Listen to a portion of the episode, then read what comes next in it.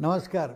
मी doctor Budhajirao मुळी महाराष्ट्र परिचय केंद्र जे नवी दिल्लीला आपलं आहे त्याचा आता हिरक महोत्सव साठ वर्षे त्यांची आता पूर्ण होतील आणि एकसष्ट वर्षे महाराष्ट्र राज्याला होतील. तर त्यांनी एक व्याख्यान मला हिरक महोत्सव सुरू केलेले आहे. तर त्यानिमित्तानं मी आज तुमच्यासमोर आहे. विषय आहे की महाराष्ट्रातील बदललेली शेती. आता महाराष्ट्रातील म्हणतो आहे आपण म्हणजे साठ सालानंतरच मूलभूत म्हणत असतो आपण. त्याकरता मी सुरुवातीला परिचय केंद्राला धन्यवाद देतो कारण त्यांनी शेतीला प्राधान्याने दिलं पुढं म्हणून. आता असं आहे की ज्यावेळी आपण शेती म्हणतो आता महाराष्ट्रातली असं आहे देशातलं एक महत्त्वाचं शेतीचं राज्य आहे आपलं. जरी आपण दगडा धोड्यांचा देश आहे म्हणतोच आपण असं बहु असो तो सुंदर संपन्न की महा असं म्हणत असतो आपण. एकशे पाच हुतात्म्याने बलिदान होऊन मिळालेलं राज्य आहे ते. आता माझा जन्म एकोणीसशे एक्केचाळीस सालचा म्हणजे मी ज्यावेळी तुम्ही स- राज्य झालं आहे तर त्याच वेळी मी ॲग्रिकल्चर कॉलेज पुण्याला सुरुवात केली एक महिन्यानंतर. म्हणजे साठ सालची गोष्ट आहे ती. त्यामुळे शेतीचा माझा संबंध स्वातंत्र्यपूर्वीच्या काळापासून म्हणजे शेतकरी घराण्यात जन्मल्यापासून. आता साठ सालानंतर जर म्हटलं आपण तर एक असं आहे की स्वातंत्र्यानंतर पहिलं काय सुरू झालं होतं की ग्रो मोर फूड अधिक धान्य पिकवा हा एक भाग होता. मग अधिक धान्य पिकवाचा काळ हा पन्नासीचं दशक होतं म्हणतो आपण. आणि त्याच काळात कोयना धरण झालं किंवा अगोदर भाकरा नांगर झालं. त्याच काळात त्या गोष्टी घडल्या. मग किंवा निरनिराळ्या पिकांच्या टोकन पद्धती सुरुवात झाली. आता तो काळ असा होता की बैलाची शेती होती. आणि एक जरी बैल असला तरी पैऱ्याने घेत होते म्हणजे दुसऱ्याच्या मत्तीने चालत होता. मोठ होती. फार पाणी खाली असलं तर मग चार बैली मोठ असेल नांगर असलं तर आठ बैली नांगर असेल अशापैकी तरा होती. हे सर्व आम्ही केलेलं आहे. मोठवान होतं. लेवलिंगचा काही फारसा पत्ता नव्हता पण शेतकऱ्याच्या नजरेवरती तो पाठ असा करत होता की आपोआप पाणी कडेला जाऊन त्याचं पोचत होतं. विहिरीमध्येच आंघोळ करणं हे सगळं होतं. आणि मिश्र पीक पद्धती होती म्हणजे डाळी त्यातच असतील भाजीपाला त्यातच असेल सर्व पिकं त्यातच होती. कारण का तर एका पिकाचा दुसऱ्याला फायदा होतो आणि शेणखताचं खत होतं. आता हा भाग एक झाला आणि ज्यावेळी एक मे साठला चव्हाण साहेब होते त्यांनीच आणला कलश. ज्यावेळी महाराष्ट्र राज्य झालं सुरुवातीला आता मला वाटते बाळासाहेब देसाई आमचे शेतीमंत्री असतील अगोदर ते हे होते पण नंतर ते शेतीमंत्री झाले. नाईक साहेब असतील सुरुवातीच्या काळामध्ये. तर त्या काळात असं होतं की ज्यावेळी झाला पहिला तर त्यानंतर जे तुमचे बदल घडतात अधिक धान्य पिकवावरून आपण थोडंसं सरकलो ते यांत्रिकरणाकडे गेलो आपण. आता कोल्हापूर जिल्हा यांत्रिकरणाला पुढं होता. कारण त्यांच्याकडे असं होतं की डिझेलचे डिझेलची इंजिन वापरत होते कोल्हापूरला अगदी. आणि वि विश्वासपासून सगळे चालूच होतं पॅकोपर्यंत. पण लोकांचं असं होतं त्यावेळी की ज्यावेळी डिझेल हे सर्व मान्य झालं किर्लोस्करपासून सगळीकडं आणि ट्रॅक्टरचा वापर थोडाफार सुरू झाला त्या काळामध्ये. मग यांत्रिकरणाला सुरुवात झाली. आणि त्याच काळामध्ये सिक्स्टी सिक्स सिक्स्टी सेवनला एक विल्यम गॅड म्हणून होते ज्यांनी पहिलं हरित क्रांती किंवा ग्रीन रिव्होल्युशन हा शब्द त्यांच्या तोंडातून गेला होता. त्यावेळी ज्या बुटक्या गव्हाच्या जाती बुटक्या तांदळाच्या जाती आणि त्याच काळात संकरीकरणही झालं. म्हणजे तुमच्या बियाचं संकरीकरण असो किंवा सत्तरीच्या दशकामध्ये याचं असो तुमच्या ज जनावरात संकरीन असो त्याच काळात ते होत गेलं. आता असं आहे की ज्यावेळी हरित क्रांतीची सुरुवात झाली तर त्यावेळी असं होतं की धवल क्रांती एक शब्द वापरला गेला एकोणीसशे एकाहत्तर साली.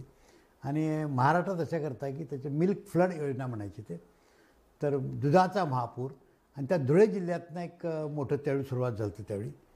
मग त्याच्यानंतर झाली की नीलक्रांती आली. किंवा आपल्या ऐकणाऱ्यांच्या माहितीकरता सांगतो मी एकेकाळी जे श पवारसाहेबही सांगत असले की आमदार होते त्यावेळी. तर आमदारांना काय होत माहिती आहे की आपल्याला दुधासाठी पत्र द्यावं आमदारांनी. मग लिटर दोन लिटर आपल्याला मुंबईत मिळेल. ही त्यावेळी दुधाची किंमत होती बरं का मोठी. म्हणजे तर तो दुधाचा आता मोठ्या प्रमाणावर क्रांती झाली. मग नीलक्रांती झाली. नीलक्रांती म्हणजे माशाला समुद्राचं पाणी निळं म्हणा काही म्हणा पण माशाला नीलक्रांती असं म्हणतात ते. मग त्याचं झालं तिथं आणि त्याच्यानंतर महाराष्ट्रामध्ये फळाफुलांची सप्तरंगीय क्रांती आली. आता नीलक्रांतीला असं आहे की सातशे वीस किलोमीटरचा आपला किनारा आहे मोठा. म्हणजे समुद्राचा किनारा म्हटला महाराष्ट्राला तर अरबीचा एक सातवीस किलोमीटरचा आहे आपल्याकडे. मग त्यानंतर असं झालं की आपला अं, फळाफुलांचे सुरू झालं. म्हणजे ज्याला त्याचा एक मी लेखकापैकी होतो. तर आय टीची कंपनी चेअरमन होते आणि आम्ही तिघांनी लिहिलं होतं. तर रेनबो रिव्होल्युशन युसरिंग हॉर्टिकल्चर. कारण मधले एक त्र्याऐंशी सत्त्याऐंशी मी अमेरिकेला होतो. तर त्यावेळेस झालं होतं की फळाफुलांची सप्तरंगीय क्रांती अशी सुरुवात झाली त्यावेळी. ज्यांना आठवतं लोकांना त्यानंतर. मग त्यानंतर जागतिकीकरण आलं. म्हणजे खुली अर्थव्यवस्था एकोणीसशे नव्वद एक्क्याण्णवला आर मनमोहन सिंग साहेब आपले अर्थमंत्री होते आणि पी व्ही नरसिंहराव साहेब हे तुमचे पंतप्रधान होते. आणि तेवढी खुली अर्थव्यवस्था स्वीकारली. त्याच्यानंतर असं झालं की जागतिकीकरण आलं. एक जानेवारी एकोणीसशे पंच्याण्णवला जागतिकीकरण अं, राबवायला सुरुवात झाली आपल्यात. एक पहिल्या प्रथम बरं का. किंवा चौऱ्याण्णवला असे मला पण नाही चौऱ्याण्णव जायचं वाटतं मला. तर ते जागतिकीकरण झालं. आणि खुलीवर तर झालीच. आणि त्याच्यानंतर जनिक क्रांती आली. मग जी खुली शेती होती ते हरितगृह बऱ्याच ठिकाणी करायला सुरुवात केली. काही लोकांनी इमू पालन केलं. मग निर्यातक्षम शेतीचं एक आलं. अशा अनेक शेतीच्या घटना घडत गेल्या. पूर्वी असं की शेतात जायला तर चप्पल कुणी घेत नव्हतं त्यामुळे बिन चप्पलचं जायचं तुम्हाला. तर तुम्हाला काट्या कुट्यातनं जायचं? आता सगळीकडे रस्ते झालेत बरं का. ज्या गावात मी राहतो शिरोळा जिथं शेती माझी आहे तर आता मी घरापासून अक्षरशः पूर्वीच्या जुन्या दीड मिनटात घरापर्यंत जातो गाडीने त्या. पण पूर्वी तोच अंतर आम्हाला सगळं ते दोन किलोमीटर पळत जायला लागायचं. आणि काट्याकुट्यातली शेती होती प्रत्येक बांधाला. मग आम्ही काय म्हणतो की शेतीतला बदल काय झाला? तर काट्याकुट्यातली शेती ती आता काटेकोर शेती झाली. आता काटेकोर शेती म्हणजे तुम्हाला ज्याला प्रिसिजन फार्मिंग सध्या वापरतात किंवा शेतीमध्ये जो आय टीचा वापर झाला इन्फॉर्मेशन टेक्नॉलॉजी किंवा इंटरनेट ऑफ थिंग्स म्हणतात आय ओ टी असं म्हणतात ते. किंवा आता हवामान बदलाकरता काही आता रोबॉटिक्सचा वापर सुरू झाला. किंवा तुमच्याकडे ड्रोन दिसतात तुम्हाला लग्नात जे फोटो काढतात त्याचा मोठ्या प्रमाणात शेतीवर वापर सुरू झाला. तर तसा आता हा वापर आता प्रिसिजन फार्मिंगचा वापर सुरू झाला. हा आत्ताचा काळ तुम्हाला सांगतो मी. आता त्यावेळी महाराष्ट्रात बघितलं तर एक नेहमी आता साठ साली आम्ही होतो तुम्हाला सांगितलं ॲग्रिकल्चर कॉलेजला आता ॲग्रिकल्चर कॉलेज दोनशे आहेत बरं का महाराष्ट्रामध्ये. आणि मला वाटते त्यावेळी मी पुणे विद्यापीठाची पदवीधर होतो. आता मला वाटते सहा विद्यापीठे झाली असतील. चार तर आहेत मला माहिती आहेत. त्याचे दोन डिव्हिजन झाले असं म्हणतात. आणि एक तुमच्या पशुसंवर्धन आणि मत्स्य या दोन्हीची एक नागपूरला आहे. तर ही विद्यापीठं कृषीशी संबंधित संबंधित झाली आता. आता पूर्वी कसं असायचं की एक साठला तुम्ही आला तर काही म्हणजे सहजपर्यंत सत्तर ऐंशीपर्यंतचा काळसुद्धा बरं का की सहज तुम्ही पाटाचं पाणी सहज तुम्ही पित होता. कोणी विचारही करत नव्हतं की हे पाणी प्रदूषित आहे. शिरोळच्या नदीला जायचं उड्या मारायच्या पोवायचं आणि फुपाट्यातनं पळत यायचं साधं गणित होतं. कारण नदीमध्ये पाणी शुद्धच येत होतं. अशुद्ध हा प्रकार नव्हता अजिबात. हा महत्त्वाचा भाग होता बरं का. त्यामुळे जनावरं चांगली दूध देत होती. त्यांच्या दुधापासून लोणी तूप चांगलं होत होतं. डाळ चांगली असायची केळी चांगली असायची. कारण जे होतं ते सर्व जैविकच केलेलं होतं. कारण घरातलं शेण घरातच उकरीला केलेलं असं कुठेतरी तेच मूत भरलेलं असायचं लोकांनी त्याचंच खत तयार केलेलं असायचं तेच रानात घालायचं. फार तर बेवड म्हणून बेवड म्हणून म्हणजे एका पिकावरती दुसरं पीक घेताना पहिल्या पिकाचा फायदा झाला पाहिजे त्याला बेवड म्हणतो आपण. म्हणजे तंबाखूचा बेवड आमच्याकडे चांगला म्हणायचे किंवा पानमळ्याचा बेवड फार चांगला म्हणायचे त्याचे खायची पानं जी असतात ती किंवा तुरीचा बेवडी चांगला म्हणतात किंवा नायट्रोजन फिक्स केलं असतो त्यात हे शेतकरी करायचे. म्हणजे एकदा पानमळा केला की तिथं म्हणायचे लोक सात आठ वर्ष खत घ्यायला लागत नाही म्हणायचे. तसंच तंबाखूची तेच होती. भुईमुगाचा तोच बेवड होता म्हणजे ज्याला ग्राउंड म्हणतात तो. आता बेवड होता म्हणजे रासायनिक खताचा प्रकार नव्हता बरं का.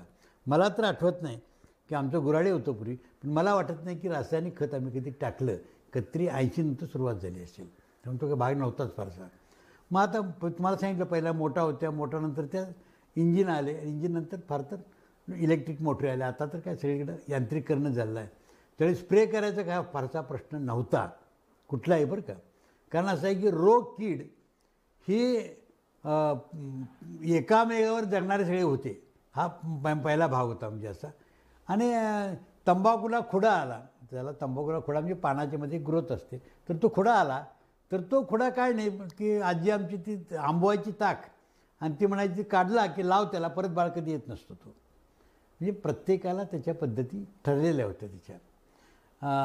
सगळ्या डाळी ज्या दिसतात तुम्हाला दहा गुंठे का असेना त्यावेळी शेतात. आता शेतीची बरीच डिव्हिजन झाली बरं का. तर दहा गुंठे का असेना तर सगळ्या डाळी त्यात टाकलेल्या असतील.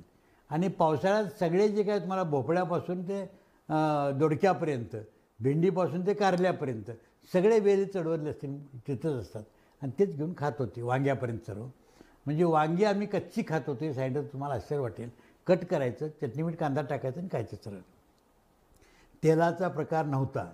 तेलाचा प्रकार नव्हता. असला तर करडईचं तेल असायचं आमच्याकडे. करडई करायची असते आणि करडईचं तेल असायचं. कारण हरभऱ्याच्या भोवती ही करडई लावली असायची. कारण जाताना जनावरला एक काटे लागतात म्हणून. आणि हरभरा असतोच माणसाचा. मग तो तोच तेल आणायचं. त्याचीच पेंड करायची. तीच पेंड जनावरला घालायची. जनावराचं बाळांतपण घरात करायचं. सर्व कामं घरात करायची. ही शेतीची सर्वसाधारणपणे पद्धती होती. आता काळ बदलत गेला. तो भाग आहेच. कारण एकोणीसशे एकोणसत्तर साली मला वाटते पहिलं महाराष्ट्र कृषी विद्यापीठ झालं. आणि सत्तरला महात्मा फुले कृषी अडुसष्टला झालं असेल महाराष्ट्र कृषी विद्यापीठ. आणि मला वाटतं एकोणसत्तरला महात्मा फुले कृषी विद्यापीठ झालं. आता त्यात असं आहे की त्यानंतर ते विद्यापीठं झाली कॉलेज झाली सगळी आता महारा मग त्यावेळी काय म्हणायचे की विदर्भाला म्हणायचे की धान्याचं कोठार. म्हणजे विदर्भ आणि मराठवाडा एक काळ असा होता त्यावेळात म्हणजे फिफ्टी सिक्स्टीजला म्हणजे अमरावतीपासून तुम्ही कुठेही जा. तर अख्ख्या भारताला खायला घालू एवढी त्यांची जमीन चांगली होती. आणि इथे एवढा पाऊस तिथे वेळेवर पडत होता. आता जे आपण वाचतो कापसाचं कापूस मी केलेला आहे बरं का आता. तर म्हणजे पूर्वी कापूस आम्ही करायची आणि वेचायची कापूस तुम्हाला सांगतो. आता तुम्ही बघताय सगळं.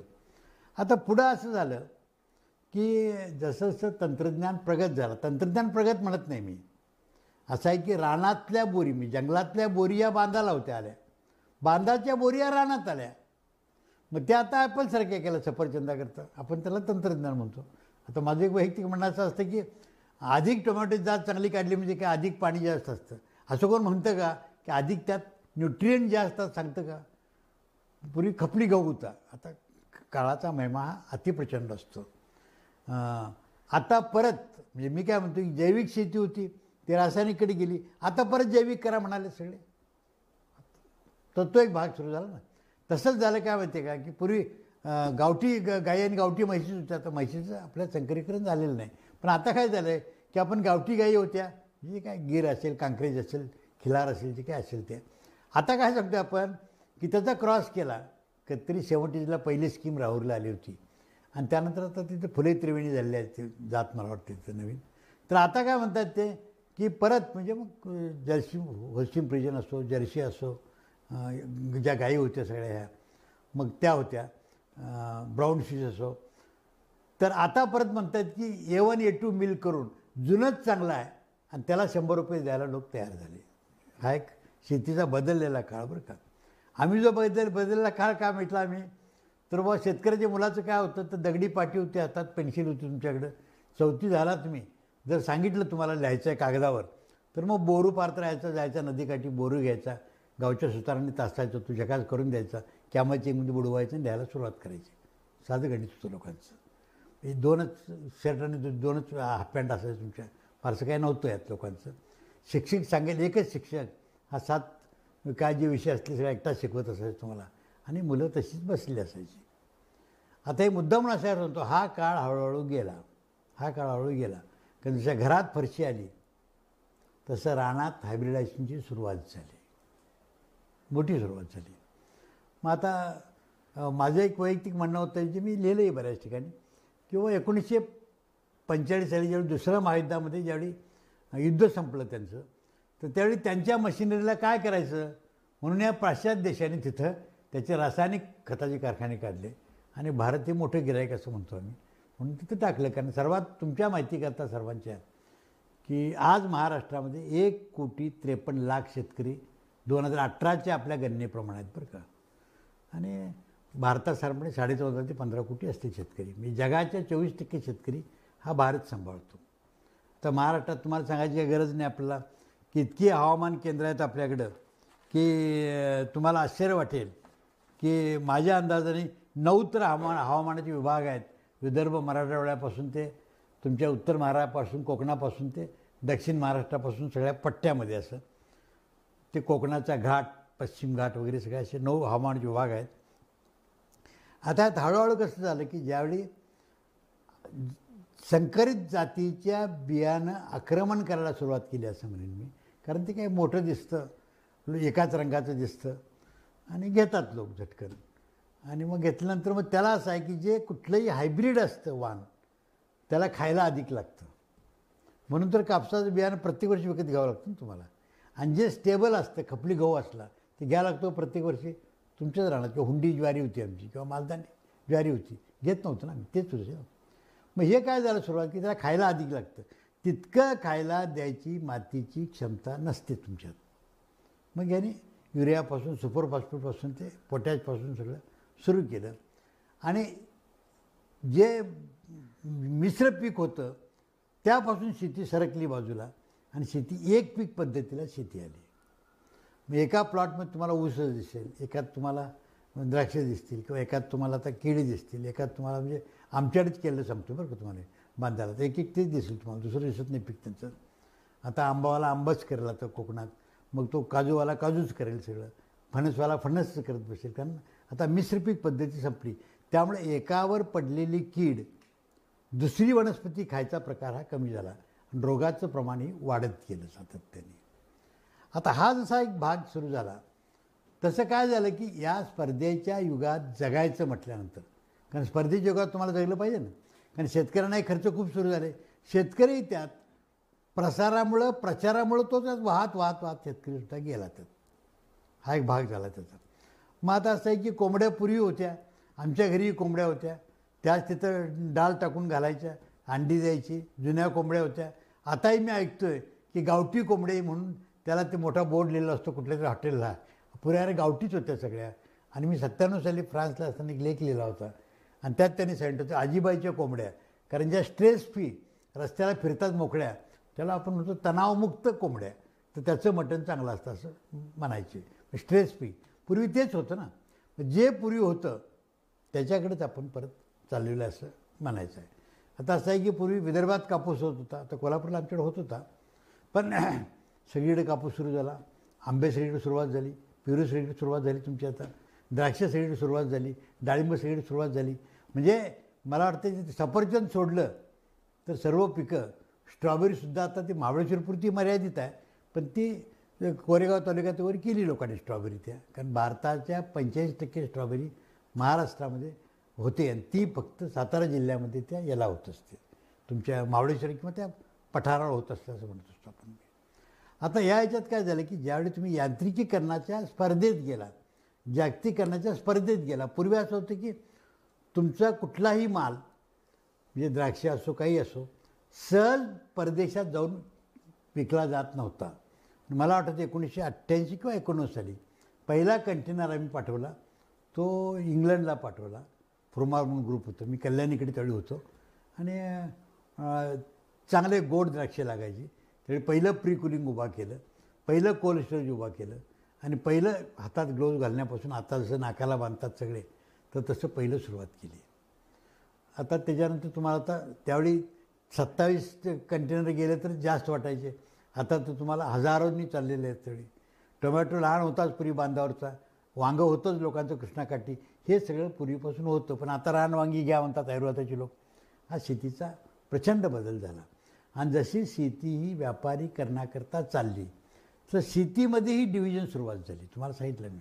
तर मला वाटते साडे साडेतीन चार पटनं साधारणपणे आपल्याला अंदाज आहे माझा की शेतकऱ्यांची संख्या वाढली असेल साठ नंतरसुद्धा मग आता ती वाढली तर एखादा माणूस कोणीतरी शहरात गेलेला असतो त्यांच्यातला गेलेला नसतो असतात तर पण तो घरची वाटणी सोडत नाही कधी. हा एक मोठा भाग असतो. तर त्याची डिव्हिजनही ठरली बरं का. एक कोटी त्रेपन्न लाख शेतकऱ्यात हे भाग आहे बरं का. कोकणातली तुम्ही जमीन घेतली तर सात बारा वर्ष तुम्हाला पन्नास नावं दिसतील तुम्हाला त्याची. मी एक भाग सांगतो. आणि शेती तेवढीच राहिल्यामुळं शेतीवरती मोठ्या प्रमाणावरती आक्रमण झालं. जसं तुम्हाला म्हणून तंत्रज्ञानाने आक्रमण केलं आपल्यावरती. किंवा परदेशी व्यापारपेठीने आक्रमण केलं. कारण पहिल्यापासून आपण जे करत होतो ते लोक घेत होते. आता काय आलं की जे गिरायकाला पाहिजे ते तयार करा आणि ते विका. म्हणजे बायर्स मार्केट झालं सेलर्स मार्केट झालं नाही अजिबात. मग त्याला अमक्या प्रकारचे द्राक्षे पाहिजेत अमक्या प्रकारचा मका पाहिजे त्यापूर्ण सुरुवात झाली. त्याने बी पुरवायची परदेशी कंपनी हे सगळं सुरुवात झाली. आता हा झाल्यानंतर मग आता तुम्हाला सांगितलं की खुली अर्थव्यवस्था तर आलीच.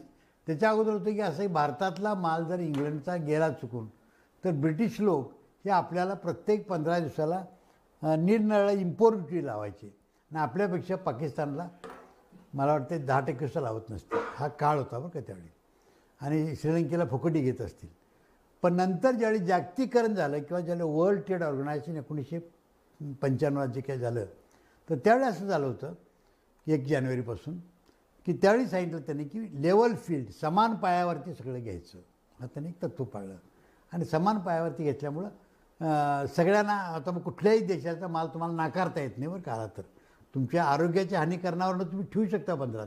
तपासणी करू शकता पण नाकारू शकत नाही तुम्ही. नाकारू शकत नाही. हेल्थच्या कारणावरनं फक्त तुम्हाला करता येईल नाकाने हा एक त्यांनी नियम केले. तुमच्या कपाच्या पाच टक्के त्यांनी घेतलं पाहिजे असे नियम केले गेले. आता हे होता होता जे शेतीत बदल झाले तर आता असं आहे की शेतीवरती मोठ्या प्रमाणात आक्रमण केलं गेलं ते औद्योगिकरणाने केलं. मोठ्या प्रमाणात आखरीकरण हे शहरीकरणाने केलं. मोठ्या प्रमाणात आखरीकरण हे आक्रमण केलं. हे भरमसाठ जंगलतोडीमुळे झालं. आता एकेकीन कशा कशा करता मी? मोठ्या प्रमाणात आक्रमण झालं बरं का. तर इतके रस्ते तयार झाले आणि मोठ्या प्रमाणात आक्रमण ज्याला शेती कमी कळते त्यांचा शासकीय धोरण ठरवण्यामध्ये भाग असतो सहभाग. मी ज्यानं कधी कोंबडी बग बघ म्हणजे खांडीच खाल्ली असतील फक्त तो बँकेत ठरवत असतो. की बाबा रे हे प्रकल्प चांगला आहे का नाही? आता मला हे कळत नाही. यानं कधी कुंबडी पाळा आणि ह्याला कसं काय सांगणार प्रकल्प चांगला आहे की योग्य? कळत नाही ना. पण ती पद्धत असते. आता मी बऱ्याच वेळा अर्थसंकल्पाला जात होतो चरित्र जात होतो. ह्या बऱ्याच गोष्टी झाल्या. मग त्यामुळं काय झालं की आम्ही एक नेहमी म्हणत असतो की जे सर्व्हिस सेक्टरला मिळालं जे व्यापारी सेक्टरला मिळालं पूर्वी काय होतं? उत्तम शेती मध्यम व्यापार कनिष्ठ नोकरी.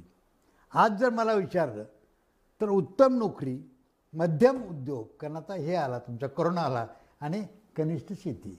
म्हणजे ज्याला कुणी ज्याला मुली मिळत नाहीत लग्नाला तो शेतकरी असतो सध्या बरं का. म्हणजे कुणी जायला तयार नसतं. आता कोरोनाने जरा बरेचसे थोडेसे बदललं पण ही परिस्थिती झाली. मग आम्ही काय म्हणतो की रस्ते केले. तर महाराष्ट्र राज्याने तर सुरुवातीला ज्यावेळी झालं त्यावेळी मला वाटतं एकतीस टक्के तरी त्यांनी योजनेमध्ये शेतीवरती पैसे घातले होते साठ सालच्या पहिल्या ह्याच्यात मला आठवते मग दादांसारखे नायका साहेबांसारखे चांगले लोक होते की ज्यांना शेती पूर्णपणे कळत होती. आता प्रत्येक पिकाच्या संघटना झाल्या आहेत आपल्या. एम ए आय डी सीपासून बऱ्याच झाल्या आहेत. विद्यापीठ होण्यापासून ते निरनिळ्या डाळिंब असो आंबा असो द्राक्षे असोत तर पिकांच्या राष्ट्रीय किंवा कांदा लसूण असो ह्याच्या राष्ट्रीय संशोधन केंद्र महाराष्ट्रामध्ये झाली म्हणजे महाराष्ट्रामध्ये ही प्रगती फार मोठी झाली. सहकारानं महाराष्ट्रामध्ये फार मोठ्या प्रमाणावरती आता त्यात वाद होतील इकडं. राजकीय काही म्हणतील पण सहकाराने ग्रामीण भागामध्ये खऱ्या अर्थाने म्हणजे जिथं आम्ही राहतो तिथं तरी जे काही झालं कल्याण ते लिफ्ट त्यांनीच केल्या शाळा त्यांनीच उघडल्या बऱ्याच बरं का सरकारपेक्षा. कॉलेज त्यांनीच उघडली. म्हणजे बऱ्यापैकी केलं. मग सहकार झाला. आता जे काही झिरो इंटरेस्ट व्याज म्हणतात ते रत्नागिरी जिल्हा बँक आणि सातारा जिल्हा बँक ही जेरेंट्री देतच आता सध्या. कारण त्यांनी त्यांच्या फायद्यातनं त्यांनी काय केलं असलं ते पण देतात मला माहिती आहे दोन्ही बँका मग हे सर्व त्यांनी ग्रामीण भागाचं देणं म्हणून केलं. हा एक भाग झाला. आता उसाचा भाग प्रचंड मोठा झालाच आहे कारण बेल्टच आहे तो आणि शुअर इन्कम मिळणारं तेच एक पीक आहे. की जिथं मुलाची फी असली तर सांगू शकतो बँकेला मला एवढा ॲडव्हान्स दे. किंवा आजारी असलो तर सांगू शकतो एवढा ॲडव्हान्स दे. आता हे घडत असताना जसं मी रस्त्याचं कॉन्क्रिटीकरण झालं म्हणतो किंवा शहरीकरण झालं म्हणतो डांबरीकरण. ह्याचा परिणाम काय झाला माहिती आहे का तुम्हाला? तर याचा परिणाम साडे सदतीस कोयना धरण त्याची क्षमता म्हणजे एकशे पाच टी एम धरण आहे. ती धरणाची क्षमता ह्यात जेवढं पाणी साडेसतीस फट थांबतं तेवढं पाणी मुरायचं थांबलं फक्त आपल्या सगळ्या हवेमुळं आणि कॉन्क्रिटीकरणामुळे शहरीकरणामुळं बरं काही म्हणून सांगतो. मग म्हणतील शेतकऱ्यांनी पाणी ज्यात उचललं तो उत्पादकतेला उचलतो ना. आता असं जंगल खाल्यात झाल्यामुळे जंगलची जनावरं सगळी आली. तुम्हाला गवारडाय दिसतो. टस्कर हत्ती येऊन आमच्या आजरात मुक्काम करतो. किंवा तुमची काळविट आहेत ती वैजापूरला येऊन तुमची मुक्काम करतील. किंवा जुन्नर तालुक्यात बिबट्या तिथंपासून प्रवास करेपर्यंत प्रचंड प्रमाणात करत असतो. आता जंगली जनावरं सगळी गावात आली. कारण का? आता जंगलतोड प्रचंड झाली. म्हणजे त्यांना एक पद्धत म्हणतो आपण ती जैविक विविधतेची सगळी संपवत आली. आता असं आहे की शेतीविषयी बरेचदा टुरिझम ॲग्रो टुरिझम झाला. आता ॲग्रो इको टुरिझम झाला. शिवाजी महाराज म्हणत होते की देटाला हात लावू नये जर सैन्याला जाताना शेतकऱ्यांच्या. आता देटाला हात लावत नाही म्हणतात ते मुळापासूनच काढतो अशापैकी त्याला सुरुवात झाली लोकांची. पण चालायचंच. आता या याच्याकरता एकच असं होतं की नुसत्या औद्योगिक प्रदूषणामुळं नुसत्या औद्योगिक प्रदूषणामुळं बरं का महाराष्ट्रातल्या पंधरा टक्के पंधरा टक्के अन्नधान्य उत्पादन आणि भारतातलं कमी होतं. असं लंडन आणि मला वाटते कर्नाटकच्या बेस्ट आहे अं, अहवाल दिला होता. मग त्याचे पैसे देतात का? तर प्रदूषणामुळे शेती एवढी गेली की जर तुम्हाला पाण्याचं प्रदूषण बघितला तुम्ही म्हणजे पंचंगेचं आम्ही बघतो म्हणून तिथं तर अक्षर सांगतो मला मी की जो भाजीपाला खाल तुम्ही त्यात तुम्हाला दुसरं काही येणार नाही. जे जैसा कर्म करेगा वैसा फल देगा भगवान या गीता का ज्ञान अशी सुरुवात झाली सगळ्यांची. मग अगोदर पाणी आपण टाकतो म्हणजे पूर्वी चांगलं होतं उकिरडे होते गावात काय फारशी गटार नव्हतीच करणे लागेल तेवढंच खांद्यावरनं पाणी आणायचे. आता ते सगळं गेलं घराघरात पाणी आले गावागावात रस्ते आले गावागावात गटारं झाली. गावागावात असं आहे की रानात जाळायच्या ऐवजी नदीकाठी जाळायला सुरुवात केली स्मशानभूमी तयार झाल्या. आम्ही घोषणा दिली पंचंग्याला पहिली की चिमुटभर श्रद्धेसाठी रक्षा आणि बाकी सर्व शेतीसाठी. कारण त्यांनी केंद्रापासून सर्व प्रचंड वाढतं. मग शेतीला आक्रमण कुणाचं आहे? की ज्यांना शेतीमधलं कळत नाही त्या बँका धोरण ठरवतात की यांना किती लोन द्यायचं. त्यांनी ठरवायचं ज्यांनी पैसे लोकांच्यानं गोळा करायचे आणि ते पैसे वाटायचे ते सर्व्हिस चार्जेस म्हणून घ्यायचे आणि पगार कमी म्हणून परत काढायचं.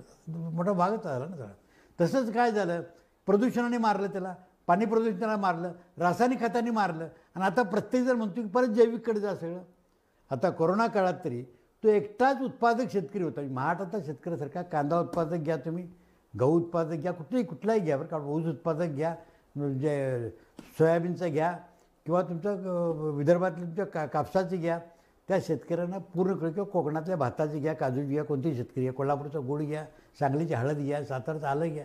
त्या शेतकऱ्यांना जास्त कळतं हे कोणत्याही आमच्या सह जे सायंटिस्ट आहेत त्यांच्याशी जास्त कळतं बरं का. का रिसर्चला आपण रिसर्च म्हणत असतो. पुन्हा संशोधन करतो त्याला रिसर्च असं म्हणतो मी.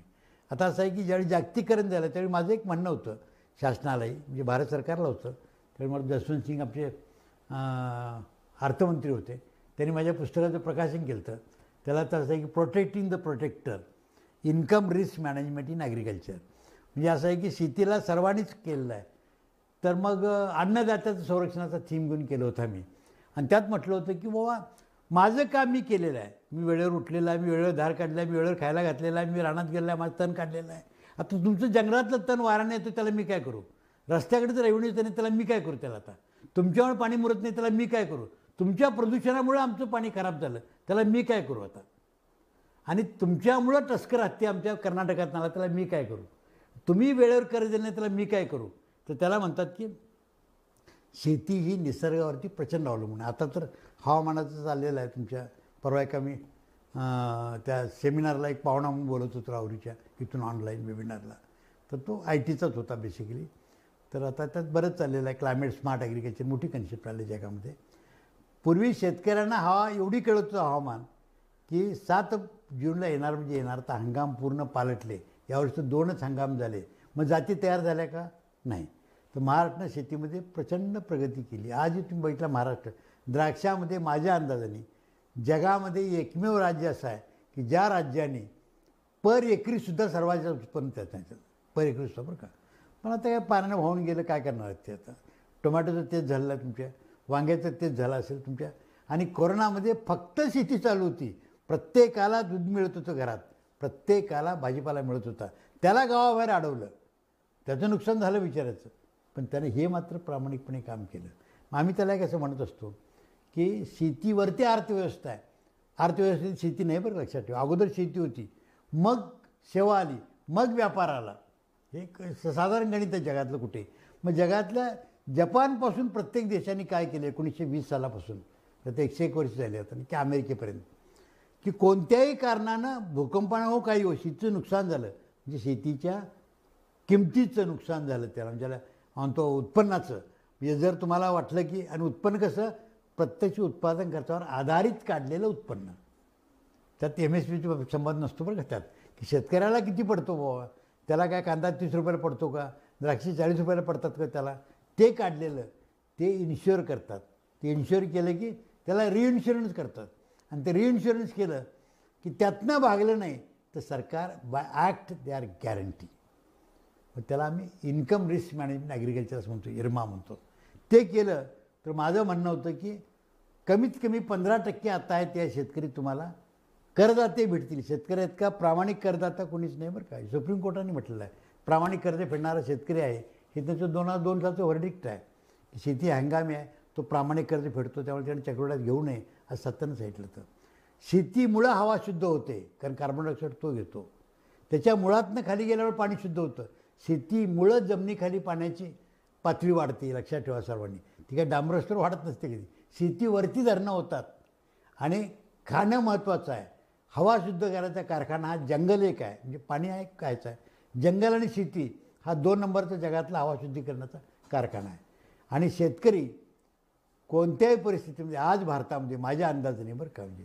महाराष्ट्रात तरी आता घेतला तुम्ही. तर कमीत कमी एक एक कोटी त्रेपन्न लाख तर तुम्हाला सांगितलंच. एक कोटी पन्नास जरी धरला तुम्ही तर दीड कोटी लोक आणि यांच्या कमीत कमी तुम्ही तीस टक्के म्हटला तीस लाख. तर दोन एक कोटी लोकांची रोजगाराची सोय फक्त आमच्या शेतीवर झालेली असेल. तर महाराष्ट्रानं आता शेतीपूरकच आहे राज्य शंकाच नाही. सहकारापासून सगळीकडे केलेलं आहे. प्रक्रियाचे कारखाने आहेत मोठ्या प्रमाणावर आहेत. आता आपल्याकडं नाशिकला तर ते विलास शिंदे आमचे हे करतायत फार्मर प्रोड्युसर ऑर्गनायझेशन जारी केलेली आहे त्यांनी. प्रत्येकजण त्याच्या पातळीला करतो. शेतीत विकासाची बेटं झालेली आहेत. आता या कोरोनाच्या काळामध्ये महाराष्ट्र राज्याला परत एकदा उत्तम शेतीचा काळ आणून दिला तर हे आय टी बी टी सर्व तिथं जातील इंजिनियर इथं जाणार नाही तुमच्या माहितीकडे सांगतो तुम्हाला मी. तर शेती हेच तुम्हाला कोरोनापासून वाचवेल. ह्याचं कारण असं आहे की कोरोना शेतीला नवीन नाही. वीस प्रकारचे रोग मी डाळिंबाचा तेल्या असो किंवा गव्हाचा तांबेरा असो आणि तेहतीस प्रकारचे जनावरांचे रोग म्हणजे गायीपासून ते तुमच्या कोंबड्यापर्यंत. ह्या त्रेपन्न व्हायरसेस घेऊन तो शेती करतो आहे तो फार तर डाळिंबाला तेल्या पडला तर म्हणतात की जरा आता म्हणतो आयसोलेशन ठेवा ना. तो लोक म्हणतात लाल झेंडे लावा. एवढंच करतात. ते प्रामाणिकपणे करतात बरं का शेतकरी. मी परत एकदा कारण असं आहे की शेती हा विषय फार मोठा आहे. पण एक सांगतो तुम्हाला मी. जर शेतकऱ्याला आता हायड्रोपॉनिक्स बोलतो आपण एरोपॉनिक्स बोलतो बरेच तंत्रज्ञान बोलतो विद्यापीठ आहेत सगळं ट्रेनिंग करतायत. ज्यावेळी शेतकऱ्यांच्या हातात खऱ्या अर्थानं त्याच्या मालाची किंमत येईल शहरातला कचरा जो जैविक आहे त्याचं खत शेतकऱ्याच्या रानात द्यायला सुरुवात होईल घराघरातनं तुमच्या माहिती करता अगदी पाणी इरिगेबल असेल सिंचनायोग्य. म्हणजे ज्या याच्यामध्ये पाटाचं पाणी जसं पितो ना तसं लोकांनी ज्यावेळी बिस्लरी बंद होईल त्यावेळी तुम्हाला आपोआप पंचवीस टक्के उत्पन्न शेतीचं आणि जनावरांचं वाढलं असेल काही. जैविक विविधता अशीच राहिली तुम्हाला. तर बिबट्या त्याच्या आदिवासात राहील. तिथंच तो गवाऱ्याला थांबून जाईल. तिथंच तस्करात ती जाईल तो. कुणी इकडे येणार नाही. आणि तिथंच काळविटे जातील. ते आहे ते थांबतील. कुणी येणार नाही. नाहीतर जसा मॅन अँड ॲनिमल संघर्ष सुरू झाला ना तो इतरामुळं झाला शेतकऱ्यामुळं झाला नाही. आणि माझं म्हणणं आहे की खऱ्या अर्थानं तो अन्नदाता आहे. त्याच्यामुळं भारत आहे. त्याच्यामुळं महा महाराष्ट्र आहे. म्हणजे आपल्यामुळं शेतकरी तयार झालेले नाही कोणी. तो आपला हजार वर्षी शेती करतोच आपली. तर परत एकदा मी सर्वांना म्हणजे अगोदर ते महाराष्ट्र आमचं जे परिचय केंद्र आहे त्यांना मी धन्यवाद देतो. कारण बदललेली शेती आता महाराष्ट्रात सगळंच बदललेलं आहे शेती. जाईल ते तुम्हाला हायब्रिड दिसतंच तुम्हाला. आता तुम्हाला ड्रिप ड्रिप दिसतंच तुम्हाला. आता तुम्हाला ते स्प्रिंटर दिसत असतं कुठेही गेला तर. आता घरात बसून पाट्याचं लिफ्टचं पाणी सुरू करत असतो. सहा किलोमीटर लांब असलं तरी. आता हे सगळं सुरुवात झालेली आहे. निरनिळ्या जातीचं जीन ट्रान्सफर केलेलंसुद्धा बियाणं शेतकरी वापरतातच गाया आणतातच. आधुनिक तंत्रज्ञानाला त्याचा हँड ऑन आहे. फक्त तो असा धरतो हातात आणि त्याच्यावरती टाईप करतो आणि ताबडतोब त्याला मिळत असतं. फक्त त्याला शासकीय धोरणाची आणि जर चांगल्या योजनेची साथ दिली महाराष्ट्रामध्ये. मागेही म्हटलं होतं मी म्हणजे भारत सरकारला सांगितलं होतं. तुम्ही पाच वर्षे शेती करता द्या. आणि तुम्हाला एक हजार वर्ष आम्ही सगळ्यांना सांभाळतो बाकी तुम्हाला काही करायची गरज नाही. फक्त पाच वर्ष द्या.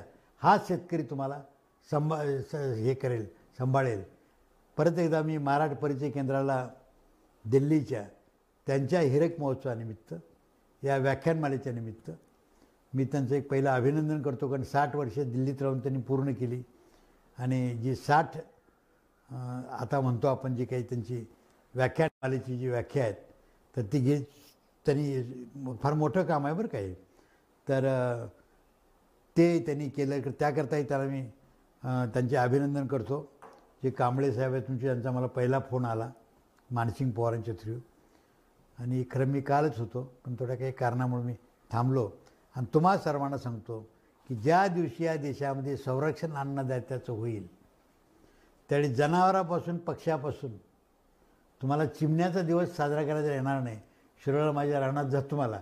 त्या घरात चिमण्यात आमच्या खेळ. शाळा चालूच असते सगळीकडे. काही अडचण नाही. तर त्याला काही अडचण नाही. परत एकदा सर्वांना मी आभार मानतो. जय हिंद जय महाराष्ट्र जय भूमाता.